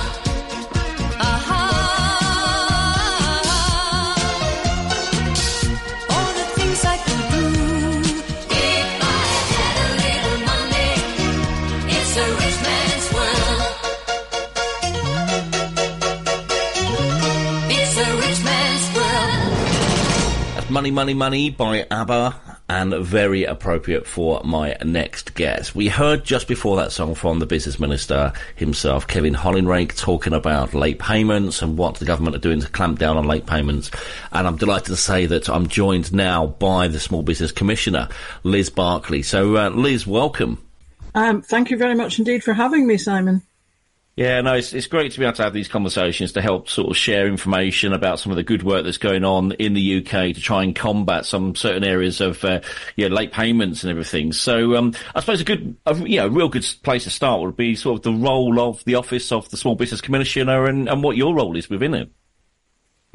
Uh, well, I am the Small Business Commissioner for the UK, so I it's my responsibility to run that office and make sure that we do what we can to try to improve payment practices across the UK. And when I say that, I don't just mean improve late payments, I mean improve slow ones as well. Because a lot of the complaints that we get and inquiries we get are from people who uh, who have overdue invoices, but also have been offered long extended payment terms. So, for instance, just this morning, someone said, I used to be paid in 30 days. Now my customer is saying, I'll be paid in 45 days. Uh, yesterday it was, I used to be paid in 30 days. Now my customer is saying, I'll be paid in 60 days. And we're even seeing 90, 120 days. Now those are slow payments to me. And I would like that to change too, so that small businesses get the money in their bank when they think they're going to get it in the bank uh, on the agreed date, but also they don't have to wait, you know, three, four months in order to get paid and it get paid quickly. Mm, I'd imagine, you know, with the aftermath of the pandemic and everything, it's, it's you know, people have sort of obviously got extra finance to pay out for with bounce back loans and things like that. Is it actually getting worse at the moment or is it actually sort of improving, do you think? During the pandemic, it seemed to improve. And I think that was partly because big bus- bigger businesses, uh, customers, realized that if they didn't pay their smaller suppliers quicker, then the chances were they were going to go out of business and there wouldn't be a supplier when they next needed them. Um, it takes time and money to find a new supplier uh, as reliable as your previous ones. Um, but also, I think they thought that if they didn't pay quickly, perhaps their competitors would, and then the suppliers would leave them and go to their competitors, giving them a competitive advantage. Um, so it improved during the pandemic. We saw some firms go from paying in 30 days to paying in 14 days and even seven days. And I think that over the years, uh, things have certainly improved. Over the past 12 years, say, on average, uh, late payments, um, sorry, on average, payment days have dropped from about 82 days to 35, 36 days, but it's still not perfect. Uh, and we still get a lot of complaints from people who are in dispute about their payments. And of course, we run a dispute resolution service to help people who are in payment dispute. Um, is it getting worse? I think recently we have seen more inquiries from people who are saying we're being asked to wait longer. And that is a worrying sign to us that perhaps the bigger customers in financial difficulty and trying to hang on to cash. Um, as you say, businesses do have competing needs for their cash. But at the same time, if you're contracting with someone to supply you, you shouldn't be bankrolling them in order to protect your own business But using them to bankroll you rather to uh, protect your business. Yeah, it, it, can be a challenge as we know cash flow, and uh, obviously a lot of businesses rely on regular payments. And uh, I, I, suppose um, you know the aftermath of the pandemic will have you know helped to contribute to some of the challenges people are facing with these additional costs. But also, I suppose we've we've had a lot of change over the last number of years, haven't we? With business adjusting to some of the bigger national things that we know about, with obviously Brexit changing things in the business world, and of course then as I said, the, the aftermath of the uh, the pandemic. But um, as, yeah, the next question I suppose um, is around what what is the um, the office of the Small Business Commissioner you know doing to help sort of stamp you know stamp down on those late payments because of the the impact it can be huge on business, can't it? Well, to be fair, Simon, probably the most effective tool that I've got in the toolkit is communication And so we're talking to the big businesses and um, talking to them about how it can help them improve their own bottom line if they are looking after the businesses in their supply chain. And that includes making sure that they get paid fairly and quickly. Um, we're talking to the small businesses to say, you know, we, um, you can help yourselves to a certain extent to get paid quicker by making sure there are no mistakes on your invoices, making sure you know exactly who to send the invoice to. Quite often, small businesses um, assume that the person who's given them the work will be the person who pays them, and that's not necessarily the case. Um, I think both sides need to know more about each other and understand each other's processes better. And we're also talking to the big tech companies saying, you know, you have improved things. Yes, we used to see late payments. Uh, on average, it took 82 days to pay an invoice. Now it's taking about 36, and you have made a big difference, but there's probably more of a difference that you could make uh, if you were to think about uh, trying to help businesses to get their technology joined up so that as soon as an invoice uh, was issued, it was paid. Um, so communication is the main form. Uh, the main tool that I have got in my toolbox, I can go out and um, talk to businesses if they will allow me a platform. I can go out and talk at conferences, etc. Um, and we can, as I say, we've got a dispute resolution service, so we can help resolve disputes. But I would actually like to avoid them in the first place. Uh, and perhaps the other thing that is really important is the prompt payment code. Um, we don't own the code, the Department for Business and Trade does, but we administer that on their behalf, and we would like to see as many firms as possible signed up to that code, committing to paying their smaller suppliers and the smallest of their small suppliers as quickly as possible and as quickly as 30 days in the case of the small businesses. Yeah, I'm glad you mentioned the uh, prompt payment code. I mean, obviously within what we do here in Northamptonshire, we, we have signed it. Even as a small business ourselves, we've signed it to show our intentions that, you know, we don't want credit with, with suppliers. We want to pay people on time. We want to pay them, yeah, make sure that they've, um, well, the, the, way I look at it is one less email coming in chasing me for money means I can go and do other things. So, you know, for us, it's, it's, it's you know, sharing our intention, but also to help share the message of that prompt payment code. Um, so I'm glad we're talking about it here on the podcast as well, because uh, obviously I think it's, it's key for businesses to, to make that intention, um, and also show that they are paying people on time and, you know, to have that in, uh, our, our business is great, but also within our business community. We want to, we want to help, you know, you want to, we want to help local businesses try and you know not have these problems that uh, they face with cash flow. So um, it's interesting that you mentioned the time that it takes, uh, you know, to chase up payments. Small businesses do find it very difficult to do that chasing because they're really worried that if they chase money that's rightfully theirs, they may not get the next piece of business because they may damage that working relationship. And that's something really difficult for a small business. Um, and of course, it eats into productivity and time that you could be using to do lots of other more important things in your business, including business planning. Um, but for a small business, it's hard to be signed up to the prompt payment code unless you know you're going to get paid in time to pay your suppliers in time. You know, so that's why we're constantly saying to the big, the big firms, please, please pay, make sure that everyone in your supply chain is paying on time so that the small firms can pay their small suppliers on, on time too, so that everybody is protected along the supply chain. Yeah, that's great to hear because obviously it has a knock-on effect, and of course, the the smaller the business, obviously, the more of an impact it can make as well um, when when it comes to cash flow. Um, well, it's harder to borrow if you're a small business. Yeah, oh, absolutely. More, you're much less likely to have reserves sitting around, uh, you know, for that rainy day when you need them. And apart from everything else, with inflation going up, uh, interest rates going up, the cost of doing business going up, there are fewer firms with those kind of reserves that they can uh, can tide them through a rough patch. Um, you know, so you really need to know, you need to have that certainty that the money that you're expecting to hit your bank account on the date that you have agreed is actually going to be there. Um, small firms are not investing. They're not retraining, upskilling. They're not investing in better equipment. And actually, if the small firms are investing, then you, as the customer, are probably getting a better service and a better product.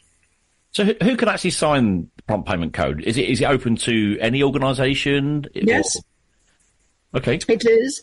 It's open to any organisation. Um, but as I say, it's, it can be difficult for small businesses. Lots of them say, I'd really like to sign up to the prompt payment code. I want to be able to guarantee that I'm going to pay my small suppliers within 30 days. But because I don't know that I'm going to get paid in 30 days, I'm not able to make that commitment. And, uh, you know, that does make it difficult. So although anybody can sign up, we don't see everybody coming forward to make the commitment. Uh, and obviously, it's a voluntary code, but once you've signed up, it's no longer voluntary. Uh, and if you don't meet the criteria of the code, you could be removed from it. And nobody wants that to happen. Mm. So if I was a business that, you know, struggling to pay suppliers myself when I've signed the code, I mean, obviously that can have impact on our credibility as a business, but also the, the suppliers' cash flows as well. But it would also impact on the, the actual PPC that we've actually signed as in the prompt payment code as well? Um, it would, but if you find yourself in that difficult position, so let's say you've signed up, you're absolutely committed to making those payments and you find that you can't, please, please come and talk to us because obviously we will do what we can to help you to get through what is probably just a temporary patch Mm. um, until you can come out the other end. I don't want to be um, withdrawing, you know, withdrawing, uh, have people withdrawing from the code if they uh, are probably going to be able to return and meet their commitments within a couple of months' time. Uh, but equally, I don't want to be throwing them off the code uh, because I I prefer people signed up to the code, committed to it, um, because I can at least if I get a complaint, I can talk to them. I have leverage. They are they are in the camp, so to speak. But if they're on the outside, it's much much more difficult for us to sort out issues and complaints and disputes. So we'd much rather keep people on the code and help them to stay on the code if at all possible. Mm. And, what if we hadn't signed the prompt payment code or businesses out there haven't signed the code, but they're still struggling? You can still help them. Is that right? Uh, yes, if if um, if you're in, the dispute resolution service is actually completely separate from the code in the first place, and so if you are in dispute with a bigger company about a payment issue, come and talk to us. If you're a small business with fewer than fifty employees, we'll be able to help you. Yeah, that's brilliant to hear because, uh, as I say, it, it is the lifeblood of business. The you know cash flow at the end of the day, isn't it? And uh, I mean, if I was owed money by a supplier, uh, sorry, by a customer, and, and they weren't paying, would I have to prove sort of the balance and number of invoices, etc.? Do, do you go into that sort of level of detail? Um, we would certainly need to go into that level of detail probably in order to be able to resolve the dispute. It's very hard without the detail in order to be able to go to the customer and say, look, here's what the complainant is telling us and here's the proof. Um, we do sometimes find though that when we get a complaint, there has been a mistake on an invoice. It's the communication that's the problem rather than an actual dispute. Sometimes the bigger customer is fully intending to pay, um, and but hasn't let the smaller business know that there's been a mistake on the invoice. You know, so sometimes we can just simply get the two sides together, get them to talk to each other, and it's all resolved quite quickly. And then the payment is, uh, then we hear from the complainant that the payment has been made. Um, and that's a great result for us. Um, but it, it, sometimes payment disputes do drag on, and we have to go into a lot of detail and do a lot of investigation to get to the bottom of it. Yeah, and, and I suppose um, you know if I was a business owner sitting here today, knowing that I was falling into difficulties because obviously customers weren't paying me or I couldn't attract the finance into the business. Is there a way that I can sort of get proactive and maybe give yourselves the heads up as well in case you get an inquiry so you can actually say, well, actually, this person actually did ring me on this day to say they were having problems and now you've got somebody saying, well, you know, I haven't been paid by them sort of thing. Do you actually receive calls like that as well? And we do sometimes, yes, and the insight is always useful. Um, I mean, certainly uh, it, it is becoming clear that when we are getting that kind of insight, we quite often find that the, the bigger firm that's not paying um, is in some kind of financial difficulty itself and is holding back money in order to try to save its own business. Um, and using the smaller business as a bank to a certain extent. Uh, and obviously, we don't like that, but we'd rather know what was happening out there. Uh, so any of that kind of insight is valuable. It may not be that we can intervene at that stage, uh, but certainly uh, we would be looking to see, first of all, is it on the prompt payment code? Is it the signatory to the code? Uh, do we need to talk to them to find out more? Um, do we need to be looking at um, removing them from the code because this is a bigger issue than just that one complaint or that one inquiry or that one piece of insight? So yes, we are always we always welcome insight of that sort. Yeah, great. And then around the um, the actual, you know, the office of small business. Oh, sorry, Liz, I'll start this bit again. I'll, I'll cut this bit out. It's fine. My question went wrong. One second. So the Office of the Small Business Commission, uh, Commissioner is an independent body set up in, in 2016. Um, what sort of value of money have you managed to sort of collect since 2016 to where we are today? Is, is it, is it yeah, 100,000, a few million, or what sort of figure can well, we um, talk we're about? talking about we're talking about almost nine million, I think, at this point in time. Um, and some people may feel that that's not an awful lot. Uh, we opened our doors in uh, December 2017, and um, it- you know there we have had accusations leveled at us that we should have collected more. But you've got to remember that most of the complaints come from very small businesses, and so we're collecting small amounts. Um, in some cases, you know, as as little as maybe thirty quid, even. Oh, really? Um, but a few hundred pounds makes a huge difference to a small business. Um, it can, you know, it, the one case that springs to mind is the business owner who came to us on a Friday afternoon and said, I can't feed my children over the weekend. Um, and she was owed £300. Now, when we phoned the bigger customer and said, you haven't paid this invoice, uh, we got through to the chief financial officer who said, but it's only £300. Uh, and we said, yes, but £300 to a small business like that is make or break.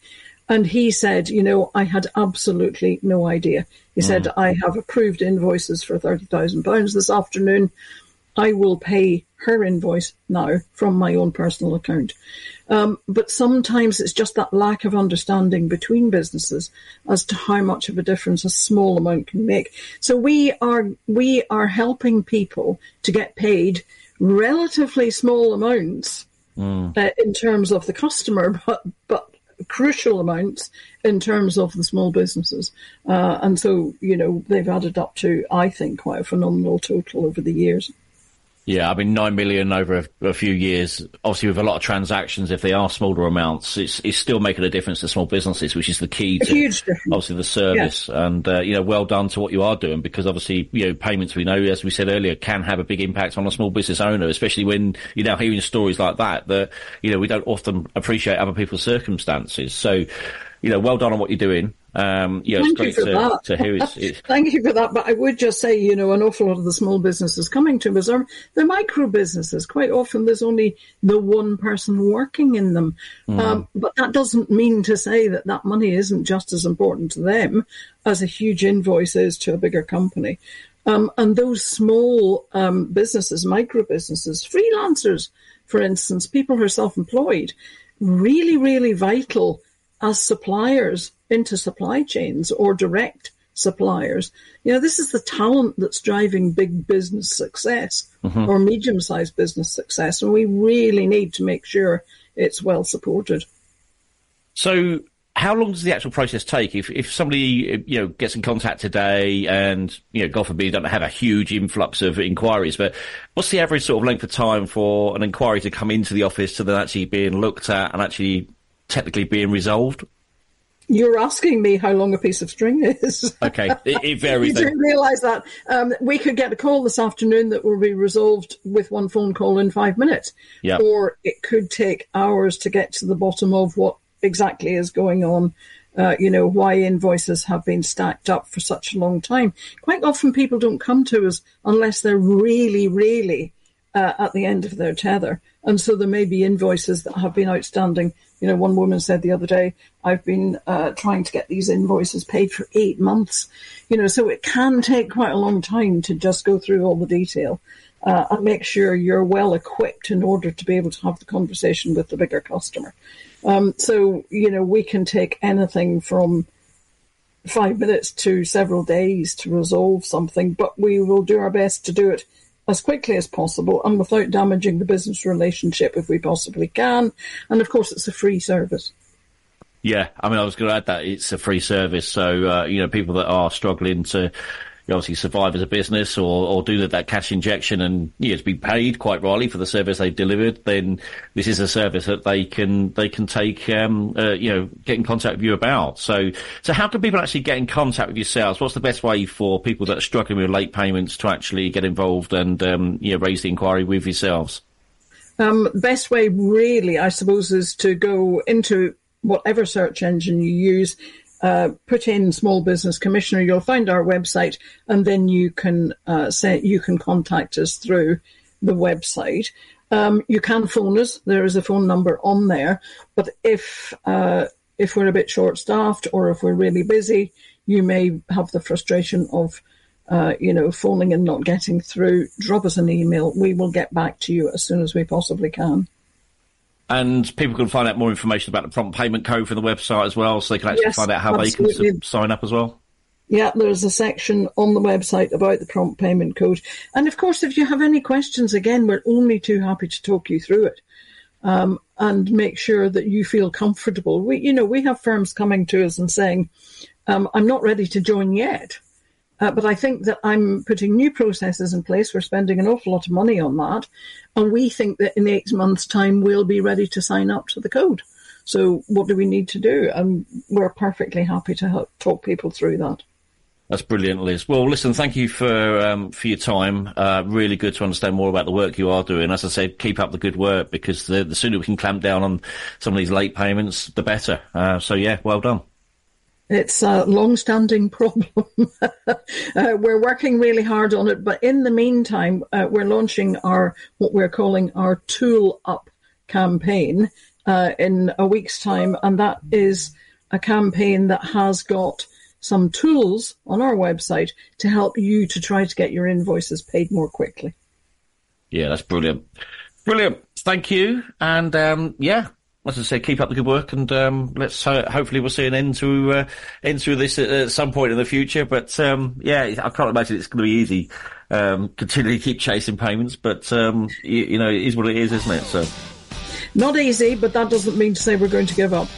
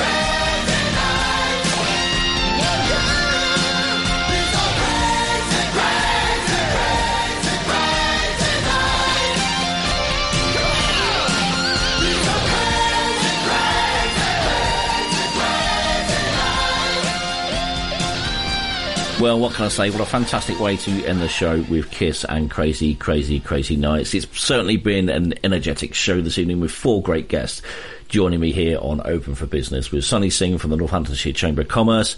We heard from Dean Jones from the Northamptonshire Community Foundation. We had a fantastic interview with the Small Business Minister Kevin Hollinrake talking about business at a national level and his visit to Northamptonshire last March when he came to Kettering Park Hotel and uh, to Liz Barclay as well for uh, her thoughts around uh, late payments and what the government are doing around uh, the prompt payment code and stamping out late payments. Which uh, we know are impacting it on small businesses. So, thank you to all my guests. Thank you to you for listening. Thank you to everyone that uh, continues to, to tune in to listen to this show. I'll be back on Tuesday, the 27th of February. If you want to listen again to anything you've heard on the show this evening, to any of the guests, you can go to podfollow.com slash open for business, and that's the number four. So it's open at number four and then business to uh, listen all again to the interviews. And uh, I'll see you soon back on the 27th of February. Thanks for listening. Northampton's own 106.9 N Live. From the Sky News Centre at 9. Rishi Sunak's confident a deal with the DUP will end its two-year boycott of power sharing at Stormont without having to stick closer to decisions made in Brussels. The Democratic Unionists approved an agreement that they say means no checks or customs paperwork on goods coming from Great Britain. Northern Ireland Secretary Chris Heaton Harris says full details will come tomorrow. We can truly demonstrate that the people of Northern Ireland do have a democratic check over the rules that affect them and that we can keep the institutions up and going in perpetuity. So I really hope this deal does what it should be doing. An assistant commissioner of the Metropolitan Police says officers' actions during an incident which a man was shot dead in London earlier prevented further loss of life. They were called to reports of a man threatening to harm people in a building in Surrey Quays. A decision to accept a manslaughter plea over the fatal stabbing of three people in Nottingham last June is to be independently reviewed. Valdo Calocane, who has schizophrenia, was handed a hospital order. The Chancellor has been advised by experts at the International Monetary Fund not to cut taxes anytime soon, but Jeremy Hunt says it's too early to know if we can afford to. Sport, Sheffield United are trying to move off the bottom of the Premier League by beating fellow strugglers Crystal Palace. Christy Wilmots at Selhurst Park. Brereton Diaz put Sheffield United in front after just 20 seconds for his second goal in his first two Premier League games. Palace then equalised through Eze's close range strike, but McAtee's deflected effort soon put United back in front. Palace responded once more though through Eze's stunning strike from the edge of the box. At half time it's Crystal Palace 2, Sheffield United 2. And Arsenal are 1-0 up at Nottingham Forest, while Newcastle are 2-0 up at Aston Villa. Luton lead Brighton 3-0. Livingston and Ross County is 1-all in the Scottish Premiership. That's the latest. I'm Fader Silver.